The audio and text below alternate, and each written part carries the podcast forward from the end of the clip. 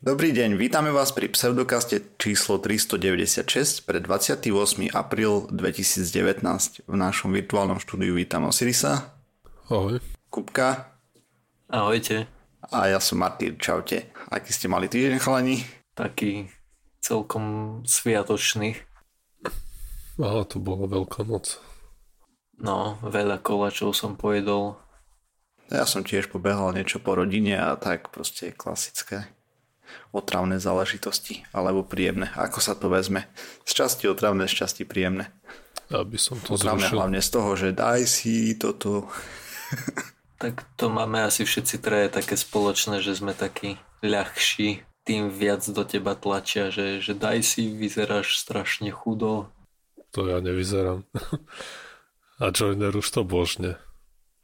No o, o Joinerovi to viem, že, že, že Joiner je, je nabúchaný kulturista, ale teba väčšinou vidím len od ramien vyššie, takže si môžem iba domýšľať. Hmm.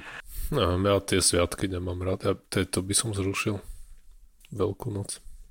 Zvlášť, že odkedy sa neožieram, tak dosť to stratilo to čáro pre mňa.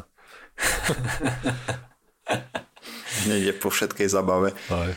No vidíš, a myslím, že si práve našiel aj odpoveď, že prečo to na Slovensku stále má také čaro. Mm-hmm. Je to jasné, že prečo, ale je to krepý zvyk. Radšej by sme mali poriadne zaviesť Halloween, to by sa mi viac páčil. Môžeš dať návrh. Veď práve som dal. Teraz treba s tým niečo spraviť ešte, takže nič sa neudeje. Dobre. Ale keby sme dostali 2% z dane. Dve. Ale keby sme dostali ja 2% pocit, že... zdane. Ja mám pocit, že vy už to robíte na schvál. Nie, bohužiaľ. Bohužiaľ nie. Bohužiaľ. No. Dobre, ideme na opravy. A dáme doplnenie k tej téme, ktorú si mal minule. Takže najprv tam chceme zdôrazniť, že bavili sme sa o tých rozvodoch, nie? A tak, alebo Áno. teda aké majú financie, alebo teda cena obrúčky a svadby vplyv na to, či sa v budúcnosti rozvediete.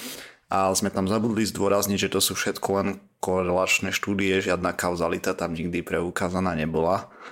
Takže je to skôr len také informačné. Hej.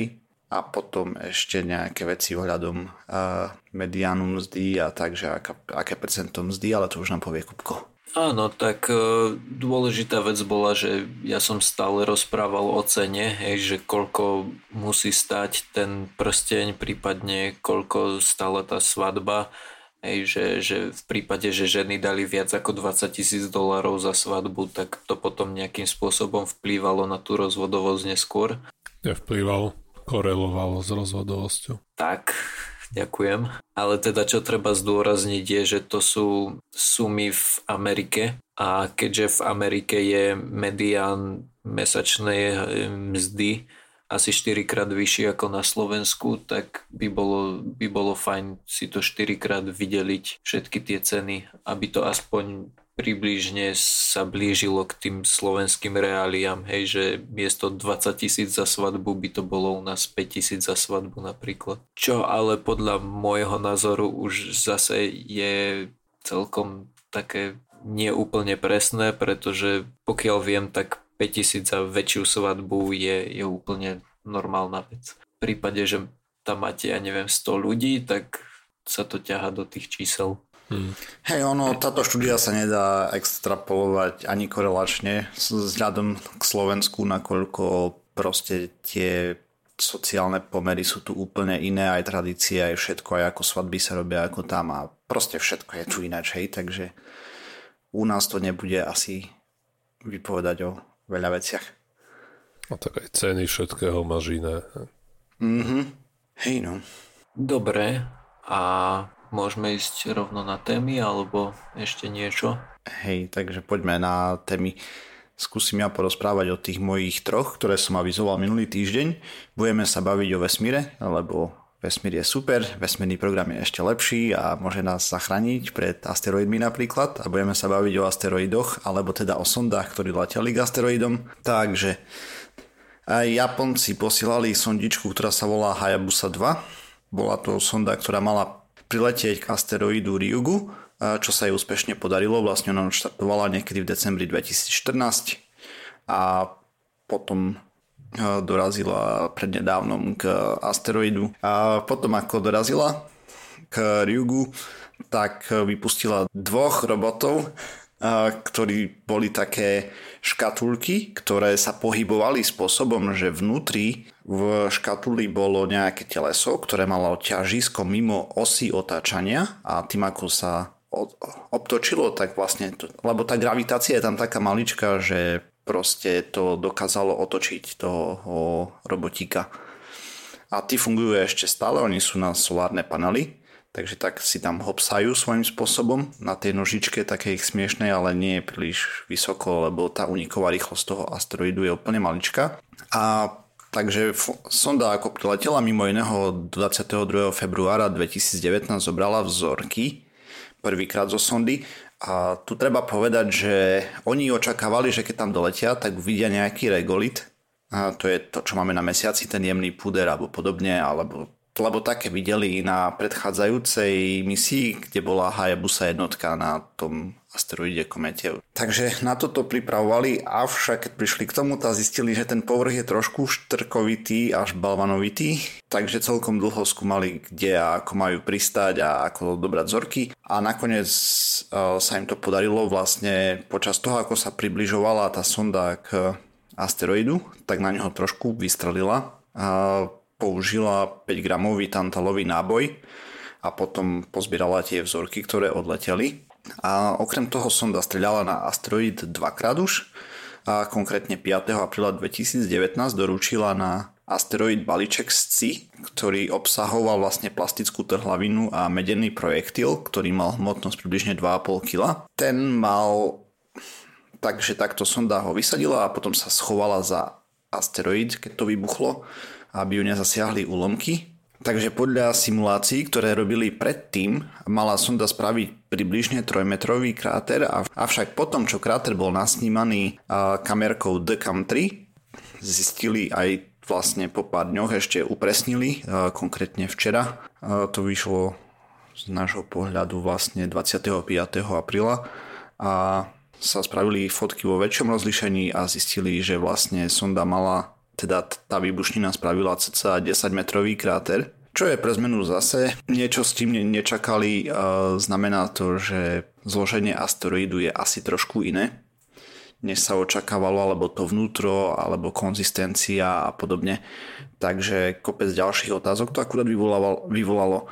V pláne má sonda ešte pozbierať nejaké vzorky a potom ich doručiť na Zem v navratovej kapsuli približne v decembri 2020. No a okrem tejto jednej misie k asteroidu máme hneď druhú misiu k asteroidu, ktorá sa volá Osiris Rex, tá je pre zmenu od NASA a tá mala štát nejaký december uh, sorry, september 2016, dorazila k asteroidu v decembri, uh, konkrétne 31. 2017. Ak všetko prebehne podľa plánu, tak by mala mať tiež odber vzoriek niekedy v priebehu 2020 a potom v 2023 by mala pristať zase navratová kapsula so vzorkami na Zemi. Avšak zatiaľ tam nejde nič podľa plánu. Takže Benu je 500 metrový šutrík, bohatý na uhlík. Vlastne cieľom misie je lepšie porozumenie tomu, ako sa bude tvoriť slnečná sústava. A hej, to bolo aj vlastne u tej Hayabusy, avšak tam zistili, že ten Ryugu je trošku mladší, asi iba 100 miliónov rokov alebo tak nejako, takže to im úplne nevyšlo. A tuto zatiaľ vyzerá, že ide všetko podľa plánu a chcú zistiť, akú rolu vlastne takýto druh asteroidov hral napríklad v roznose vody a zložiek potrebných pre vznik života a podobne, hej, kvôli tomu chcú dobrať vzorky. A taktiež úlohou je zistiť, keďže je to asteroid, ktorý je na blízkej orbite Zeme, a priam križuje s nami orbitu, tak chcú zistiť, ako takéto potenciálne nebezpečné asteroidy sa hýbu vesmírom. Taktiež zmonitorovať, že ako by sa nejaké potenciálne asteroidy mohli hodiť budúcim potenciálnym ťažiarom, a ktoré by mohli byť nejakými lukratívnymi cieľmi a podobne. Avšak a, tento maličký asteroidík Bennu mal zase nejaké nemilé prekvapenia, lebo ako sa sonda začala približovať k asteroidu, tak zistila, že on odhadzuje kamene zo seba doslova. Sú tam ako keby gejziry, šterku alebo podobne.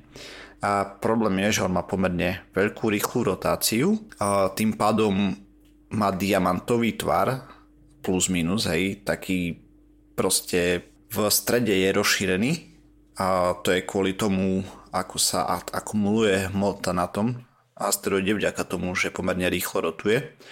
A keď nejaký kamienok sa začne guľať do stredu, on môže získať energiu takú, že ho to vyhodí do vesmíru. Väčšina dopadne naspäť, avšak niektoré dokážu dostať aj unikovú rýchlosť. Nie sú to nejaké šialené rýchlosti, len to bolo prekvapenie.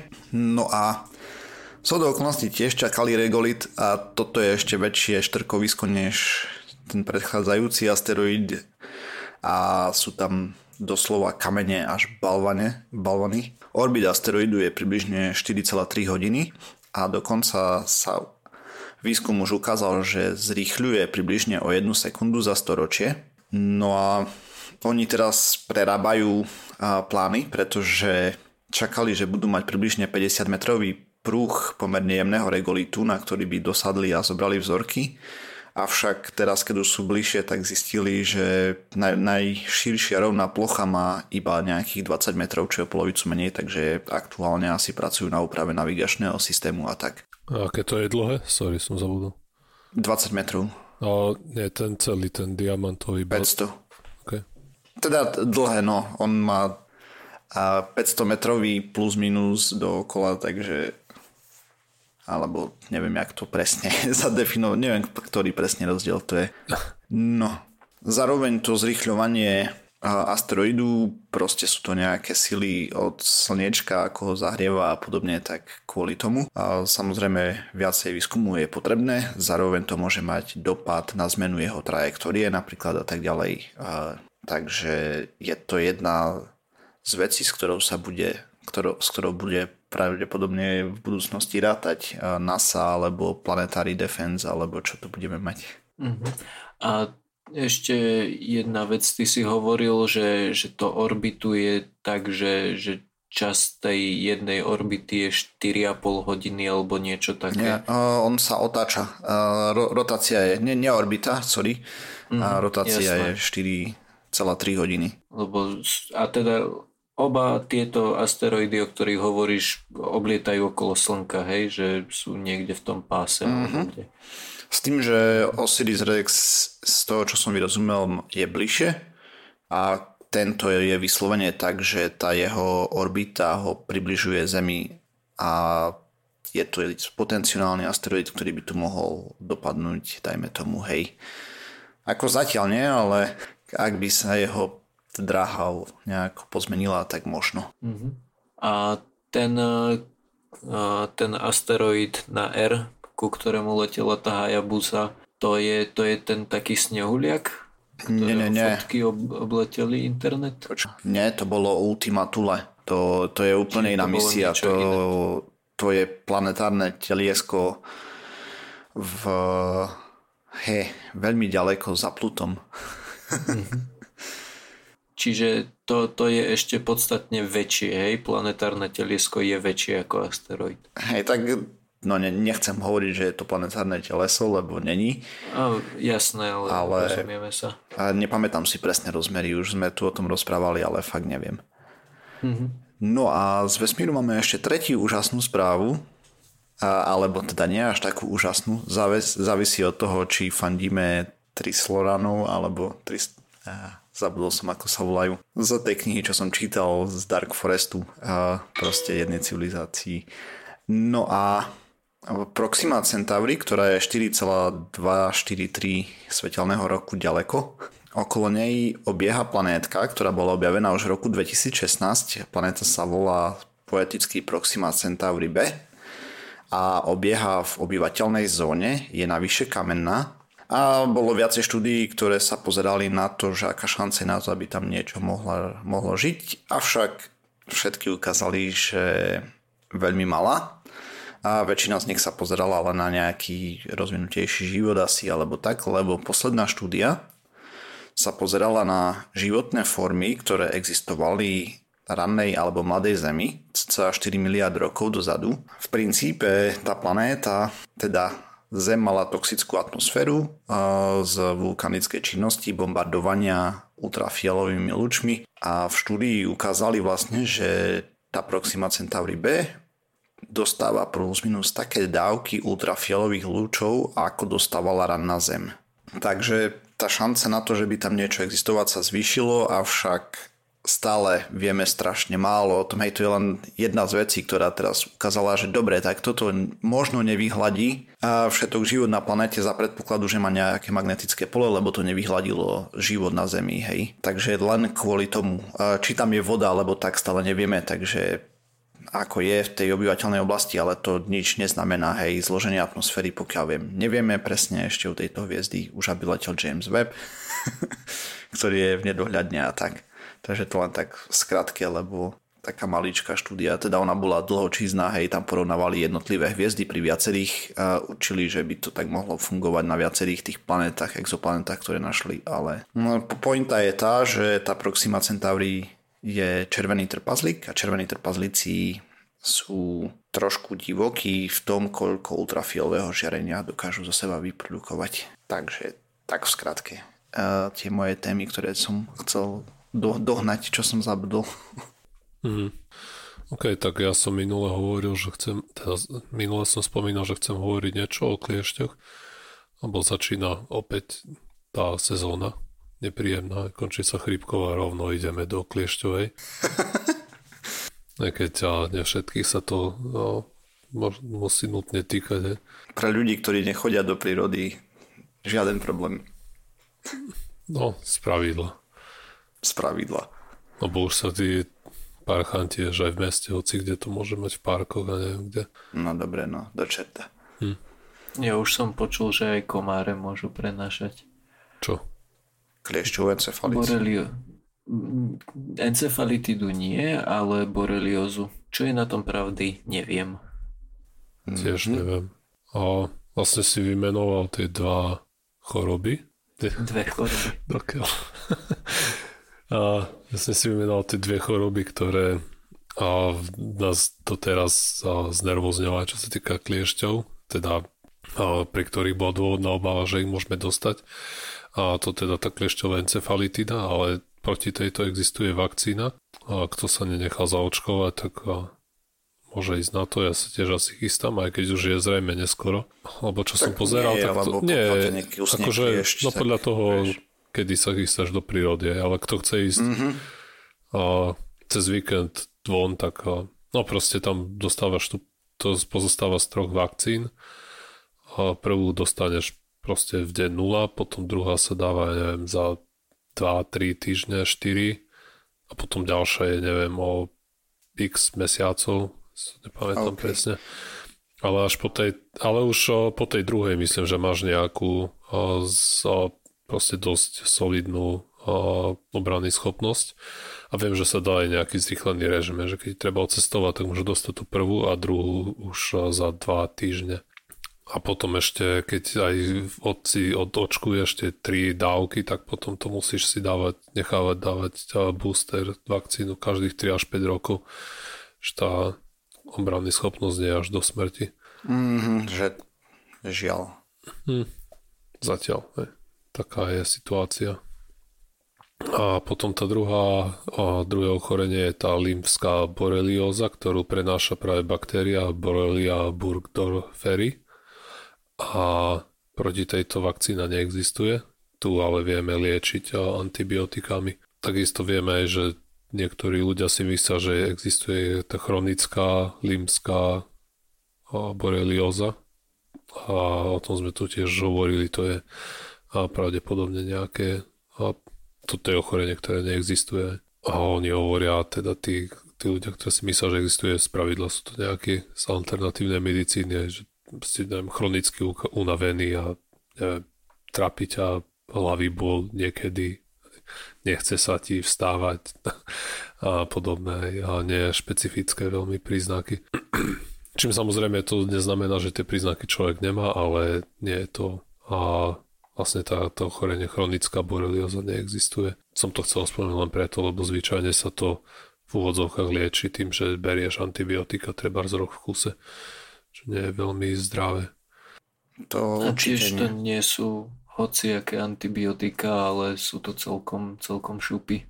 Mm, No ale situácia sa mení vďaka samozrejme globálnemu oteplovaniu. Aj sa posúva biotop, aj sa otepluje čím ďalej, tým viac na sever. A to znamená, že sa k nám dostávajú aj nové druhy kliešťov. Zvlášť aj komárov. aj Jej. komárov. Hej. A, ale zvlášť a, lahvotka sú kliešte rodu hyaloma.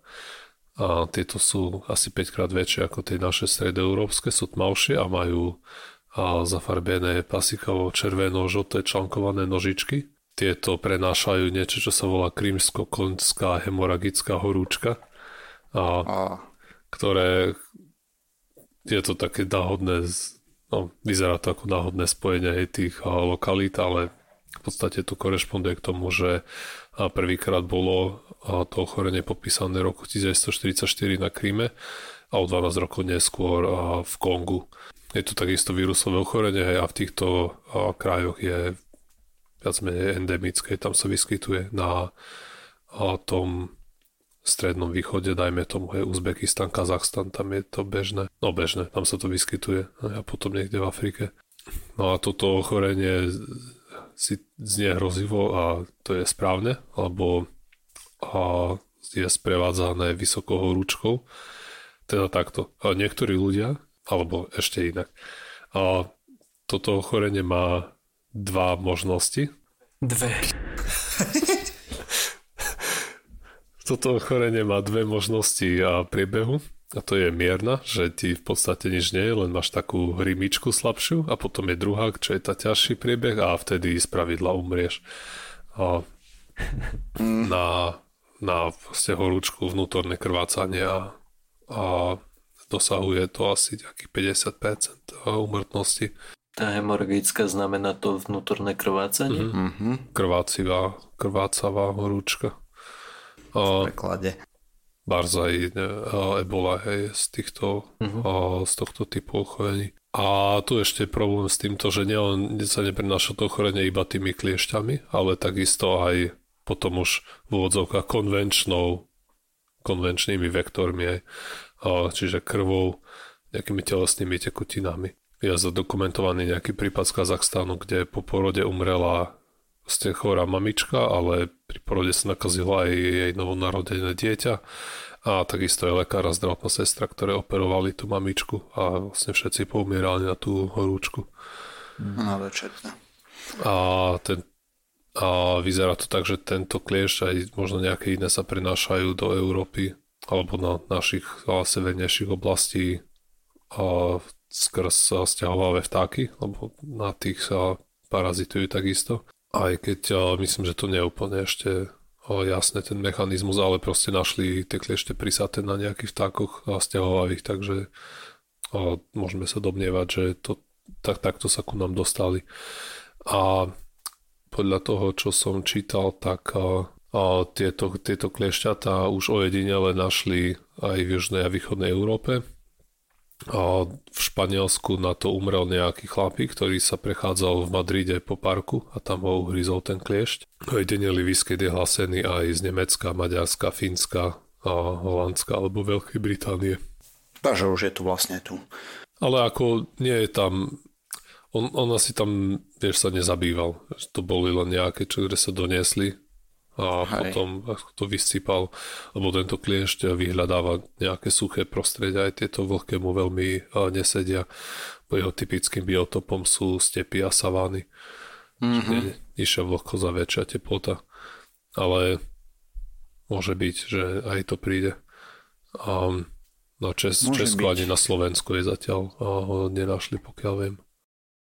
Takže jednoznačne repelenty, keď človek je do prírody. A Aj. repelenty, ktoré fungujú, to znamená s tými poctivými chemikáliami, bakanými BBB. Rozprávali sme tu o tom v jednej časti pseudokastu. Všetky tie hippie repelenty sú vlastne na hovno. A teda všetky tie hippie repelenty sú vlastne na nič. A účinnosť placeba ani to nie. A čo sme tu rozprávali o tých testoch, takže zvážte ľudia, lebo sú to pomerne nebezpečné ochorenia, tak toto poviem. Nie je to sranda, aj keď máš smolu, tak ťa to vie riadne odrovnať. Aj tá domáca encefalitída. Aj to, hej. Aj tá borelioza.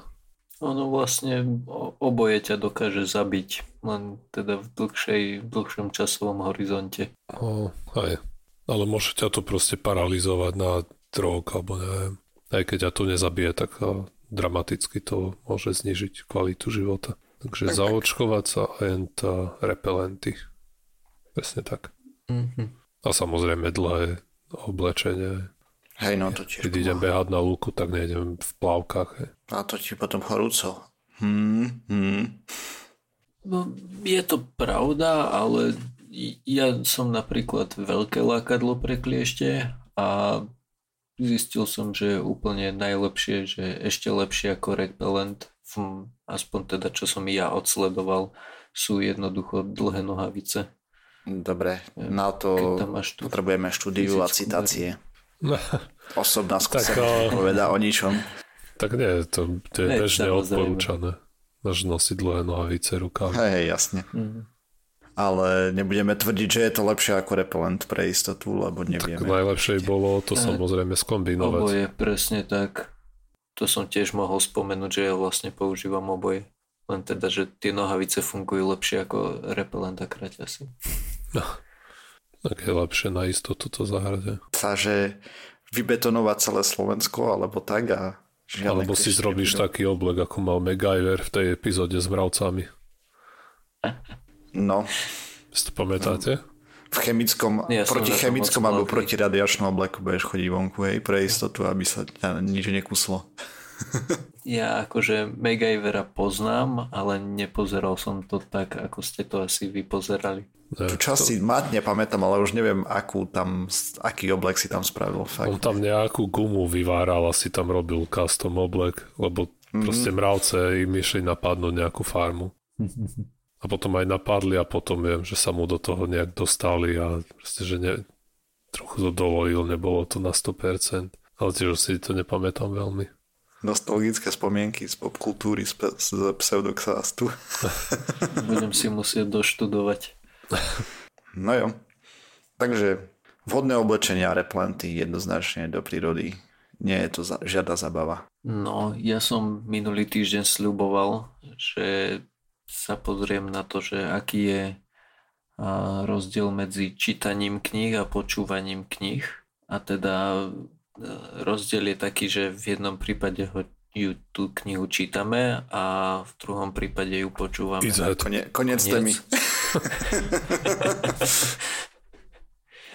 no, ale štúdia sa pozerala na to, že nakoľko si, si ľudia potom pamätajú. Uh, dobre, takto.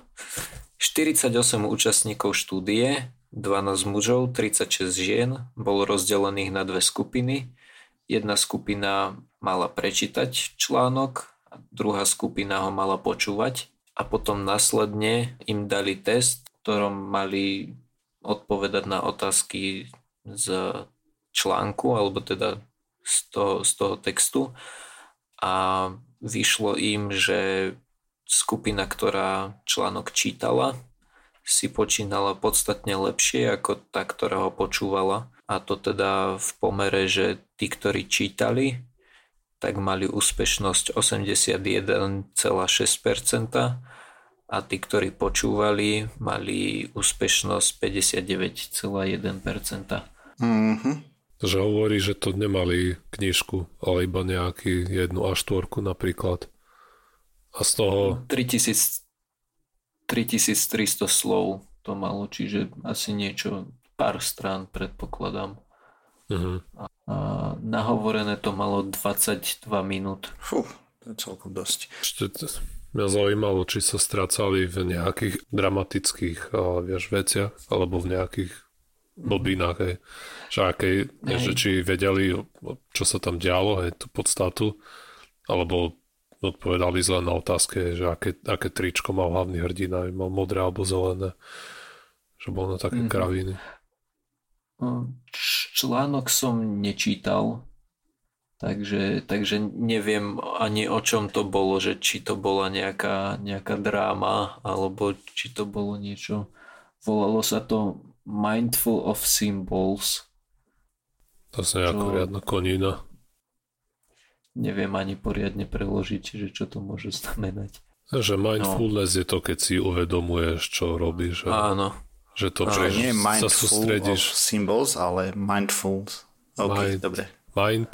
Áno, je, to áno, spolu, hej? Že, to slovo. Áno, nie je to, že mysel plná symbolov, ale je to, že ako uvedomovanie si symbolov. A teda potom, ako si, ako si tento, tento článok prečítali, respektíve vypočuli, mali najskôr vyplniť dotazník, kde ešte uviedli, že, že čo popri tom robili, hej, že či popri tom pozerali telku alebo sa bicyklovali a tak ďalej. A potom mali ešte vyplniť na, na tej úrovni od 1 do 9, kde 1 je, že veľmi, 9 je, že vôbec, že ako veľmi sú si istí tým, že, že čo si z toho pamätajú, že ako veľmi sa cítia byť uh, nadúpaní s tým, že tuto odpovedali tí, ktorí počúvali podcast, že, že majú pocit, že to vedia lepšie ako tí, čo čítali, ale teda vyšli z toho podstatne horšie. Ano vlastne keby, že sa to známkuje ako v škole, tak tí, čo čítali, by mali dvojku, tí, čo počúvali, by mali peťku. Mhm. Dobre, ja mám k tomu, k tej štúdii pár otázok, neviem, či budeš mať odpovede, ale to bolo tým pádom robené nejako online, ako cez internet, alebo tak, podľa toho, čo si rozprával? Alebo... A práve, že podľa toho, ako som to pochopil, tak to boli nejakí, nejakí študenti. A, takže asi to bolo skôr osobne, že oni dostali uh, ten článok, buď na prečítanie alebo vypočutie. Dobre, že to bolo v miestnosti nejakej, že všetci boli. Oni, počkaj, oni potom mali pár dní na to, aby to, mali dva dní na to, aby to prečítali alebo vypočuli. Mm-hmm, okay. A potom ich znova zobrali, že aby vyplnili dotazník o tom, že, že čo robili, ako sa cítia, že na akej úrovni to majú a potom im dali test, že... A vedeli dopredu, že budú z toho robiť test? To neviem. Lebo no, takto. To som sa nedočítal. Či si a tí, ktorí si to čítali, či si robili napríklad poznámky, hej, lebo keď čítaš, tak zvyčajne si za stolom a keď počúvaš niečo, tak ja neviem, ja väčšinou počúvam podcasty, keď šoferujem, hej, tam si poznámky veľmi nespravím napríklad. Hej, Takéto jasne, veci, či tam boli napríklad ošetrené. Rozumiem, ale ošetrené to, to asi nebolo. Mm. Minimálne sa to tu teda nespomína. Hej, a oni test robili tým pádom v miestnosti, tam predpokladám, že si žiadne poznámky so sebou neniesli, takže aspoň, že to nie. Tak predpokladám, že, že tak nejak. Tak ale zase nie, že by to bolo nejak zvlášť prekvapivé, lebo keď niečo čítaš, tak sa na to sústredíš. Nerobíš pri tom nejak veľmi, alebo no. dosť obmedzenie môžeš, hej. Môžeš, ja neviem, Áno. môžeš pedalovať na stacionárnom bicykli a čítať si aj treba. Ale mm-hmm. predsa len keď niečo mm-hmm. počúvaš, tak a, môžeš robiť hromadu iných vecí. Aj treba môžeš upratovať doma, aj vysávať. A to Hrať už hru. odvádza, tak to už je, sa sústredíš na niečo úplne iné. Mm-hmm ale viem, mám kamaráta, čo počúva tieto audiobooky, keď eh, treba zopratuje doma. A to, to tiež podľa mňa neviem, ja takto knihu by som nechcel počuť, lebo viem, že by som polovicu nevnímal, že by som sústredil na, na tie iné veci. A to aj viem z toho, ja, ako jasné. počúvam podcasty, vždy, keď niekde idem busom alebo čo, tak miliónkrát sa zamyslím, hej, mi odvandrujú myšlienky niekde do keľu a neviem, o čom, o čom tarali polovicu dielu. Jasné, ale tuto majú tie aktivity uh, aj rozdelené v percentách, tak uh, napríklad 20% tých, ktorí čítali, hovoria, že to čítali popri pozeraní televízie. 36, že popri počúvaní hudby. Zatiaľ čo pri podcastoch alebo teda pri počúvaní im jednoznačne vyhráva, že other computer activities, že, že niečo robili na, na hm, počítači. Čiže sa na to vôbec nesústredili. Aj mohli si čítať a čo iné popri tom ešte, alebo pozerať. Aj, no, presne, presne toto. To by trebalo proste porovnať tak, že jeden, jedna skupina si len číta, druhá len počúva, vieš, zavretý v miestnosti. Ale tu zase nie realistické scenario na porovnávanie, vieš. Však to je to v poriadku. Tiež mi to príde. Ale keď hľadaš odpoveď na otázku, či sa lepšie zapamätáš mm-hmm. nejaké dej, alebo porozumieš textu, keď si to čítaš, než versus keď si to vypočuješ, tak Hej. to je tak. Proste na to tá štúdia veľmi neodpovedala. Áno, mne osobne sa, sa tento prístup páči v tom, že je to akože realistické, hej, chcú, chcú zistiť zo života, lenže na to je vzorka 48 ľudí strašne málo. A jeden článok, je to 480, no, tak by to bolo asi trochu realistickejšie. A to, ale to je v poriadku, hej, lebo akože ok, niektorí, aj keď si vypočuješ audiobook, tak dobre, nezapamätáš si všetko, ale keby si si ho nevypočul, tak uh, by si si ho neprečítal zrejme, hej, vôbec, hej. a nevedel by si nič. No jasné. S tým, že uh, potom sa odborníci začali vyjadrovať k tomu, že, že prečo to tak je. A Však už sme sa vyjadrili. Tvrdie. Áno. A ešte anglickí odborníci sa, sa vyjadrili, že jeden z dôvodov, prečo to tak môže byť, je, uh, že keď čítaš tak nejakých 15% času toho, ako čítaš, oči ti chodia nie rekurzívne, ale, ale chodia dozadu, že ty sa, ty sa vracaš už k prečítanému textu. Uh-huh. Ako niektoré pasáže si prečítaš viackrát. Aj. Zatiaľ, čo keď to počuješ, tak to počuješ raz a, a už to prefrčí málo, kedy si pretáčaš dozadu, že, že čo sa tam stalo. Že aj keď nerozumieš, tak proste je to odviaté vetrom. A potom druhá vec, ktorá ale teda k tomuto 3300 slovnému článku mi ako si nesedí, je tá, že keď čítaš knihu, tak sa vieš lepšie orientovať uh, v tom, že, že kedy v deji sa to napríklad odohralo, hej, že vieš, že to si bol v tretine knižky alebo na tej a tej kapitole, kedy sa to odohralo, oproti tomu, keď to počúvaš. Je to možné, popravde, lebo lepšie to máš aj vizuálnu pomocku. Z tejto štúdie podľa mňa to mohli kľudne učiť už len kvôli tomu, že tých 20 minútový rozhovor to bolo pekných pár strán, hej, 3300 slov je... Potom ešte jedna vec, teda iná štúdia, taká norská, ktorá práve porovnávala uh, tlačené knihy a e-knihy. No, to by tak ma zaujímalo. Tam bol tiež mali rozdiel v prospech tlačených kníh a tiež si to odôvodňujú si to práve tým, že keď máš tú tlačenú knihu, tak vieš približne, vieš lepšie, kde si oproti tomu, keď máš tú e-knihu a len máš napríklad dole niekde jazdec alebo vidíš, že teraz si v 53%. A bol tam rozdiel tam si... podobne dramatický? No to by ma zaujímalo, lebo ja čítam už v podstate iba e-booky už pár rokov. No a ešte medzi tým doplním, že priemerná strana v knihe má 250 až 300 slov. To znamená, že to bolo takých 10 strán, tam sa ho 3000 nie, hm, nie 10-15 strán. Čiže taká poviedka. Mm. Mm-hmm. A to už sa vieš tým pádom povedať, že či si bol na 5. alebo v 8. strane, hej, plus minus teda v polovice alebo v prvej časti mm. Celej poviedky, dajme tomu. Dajme tomu, že to vedeli podľa toho učiť.